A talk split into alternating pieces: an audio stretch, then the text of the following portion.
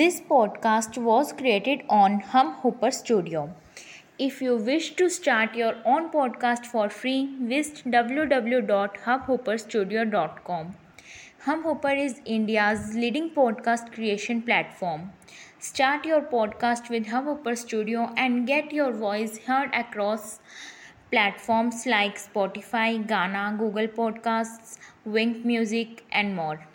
Click on the link in the episode description or visit www.humhooperstudio.com. Hello everyone, here I am Khushbu. Welcome back to podcast रसम रतन एक गाथा पुनर्जन्म की सो so friends जैसा कि पिछले episode में आलिया राजा को उनके पुनर्जन्म की कहानी सुनाना स्टार्ट करती है। और वहीं अगर हम अब उस कहानी की बात करें तो उसमें जो हीरा लाल है, वो बोलता है कि वो, उसे किसी को सूचित करना होगा कि वो यहाँ से कुशल पहुँच चुक गया है। तो वो किसको सूचित बात करने की बात कर रहा है? वो इस बात की सूचना किसे देना चाहता है? और जब उसने ये कहा कि उस पर किसी को कोई शंका भी नहीं हुई। किसी ने भी उस पर कोई डाउट नहीं किया। इसका क्या मतलब है? तो ये तो तभी पता चलेगा जब हम अपना एपिसोड स्टार्ट करेंगे। तो इसी के साथ स्टार्ट करते हैं हमारा एटीन एपिसोड जहाँ ये सब बोलकर हीरा लाल अपने कमरे के बाहर पहरा दे रहे सैनिक से कागज़ और कलम मंगवाता है। फिर वो उस कागज़ पर वो संदेश संदेश अंकित करता है, जो वो उस व्यक्ति को देना चाहता है, जिसकी वह बात करता है। फिर ये सब करके वह बोलता है, ये तो हो गया। अब बस किसी ना किसी तरह ये संदेश उन तक पहुंचाना है। हम यहाँ महल में किसी की सहायता नहीं ले सकते। इसके लिए हमें बाहर जाना होगा। ये कहकर हीरालाल अतिथि गृह से बाहर आता है। बाहर आकर वहाँ, बाहर उपवन में आ जाता है। वो वहाँ से निकल ही रहा होता है कि उसके कानों में किसी की आवाज़ पड़ती है, जो कि किसी आदमी की होती है। वो दबी आवाज़ में बात किसी से बात कर रहा होता है। जब हीरा लाल आवाज़ पर गौर फरमाता है तो पाता है कि वो आवाज़ वहाँ लगी झाड़ियों के पीछे से आ रही है।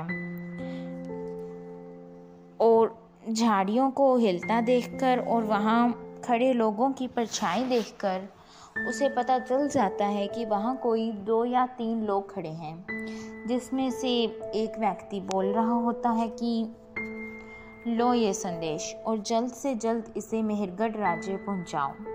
मगर ये याद रखना, इसकी भनक किसी को भी ना पड़े। और अगर ऐसा हुआ तो तुम जानते हो हम क्या कर सकते हैं। और हाँ उन्हें ये भी कहना कि कार्य जल्द ही होना चाहिए, क्योंकि इसमें ही हमारा फ़ायदा है। ये कहकर वे लोग झाड़ियों के पीछे से बाहर आने लगते हैं।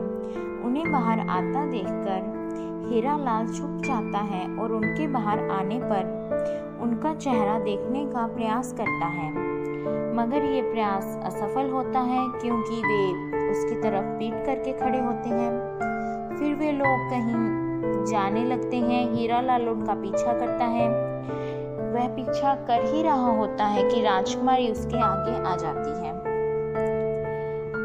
उससे एक साथ कई सवाल करने लगती हैं और इसी वजह से वे लोग उसके हाथों से निकल जाते हैं। राजकुमारी उससे पूछती हैं हीरा लाल जी, आप इस पहर यहाँ उपवन में क्या कर रहे हैं? और आप काफ़ी चिंतित भी प्रतीत हो रहे हैं। सब ठीक तो है ना? जी जी राजकुमारी जी सब सब ठीक है। हम तो बस यूँ ही यहाँ आ गए थे। वैसे लगता है आपके राज्य में अतिथि को, अतिथि गृह से बाहर जाने की इजाज़त नहीं है। नहीं, हमारा वो तात्पर्य नहीं था। हम तो बस यूँ ही पूछ रहे थे अच्छा हम चलते हैं। फिर राजकुमारी चली जाती है। उसके जाने के बाद हीरालाल बोलता है अच्छा हुआ हमने बात बदल दी। वरना राजकुमारी किसी न किसी तरह सत्य जान ही जाती। किंतु वह जो भी हो, हमें जल्द से जल्द अपना कार्य पूरा करना होगा। और यह पता लगाना होगा कि वे लोग कौन थे। उनका मेहरगढ़ राज्य से संबंध क्या है, और वे करना क्या चाहते हैं।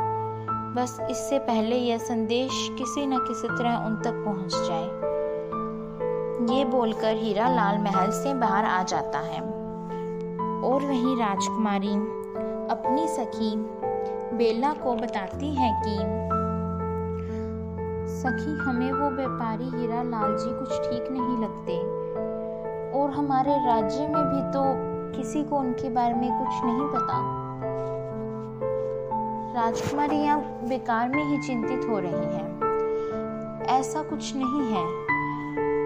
और आप ही सोचिए, अगर महाराज ने उन्हें व्यापार की आज्ञा दी है तो कुछ सोचकर ही दी होगी। आपकी बात सही है सखी, किंतु वे भी तो मनुष्य ही है ना? और भूल तो मनुष्य से ही है।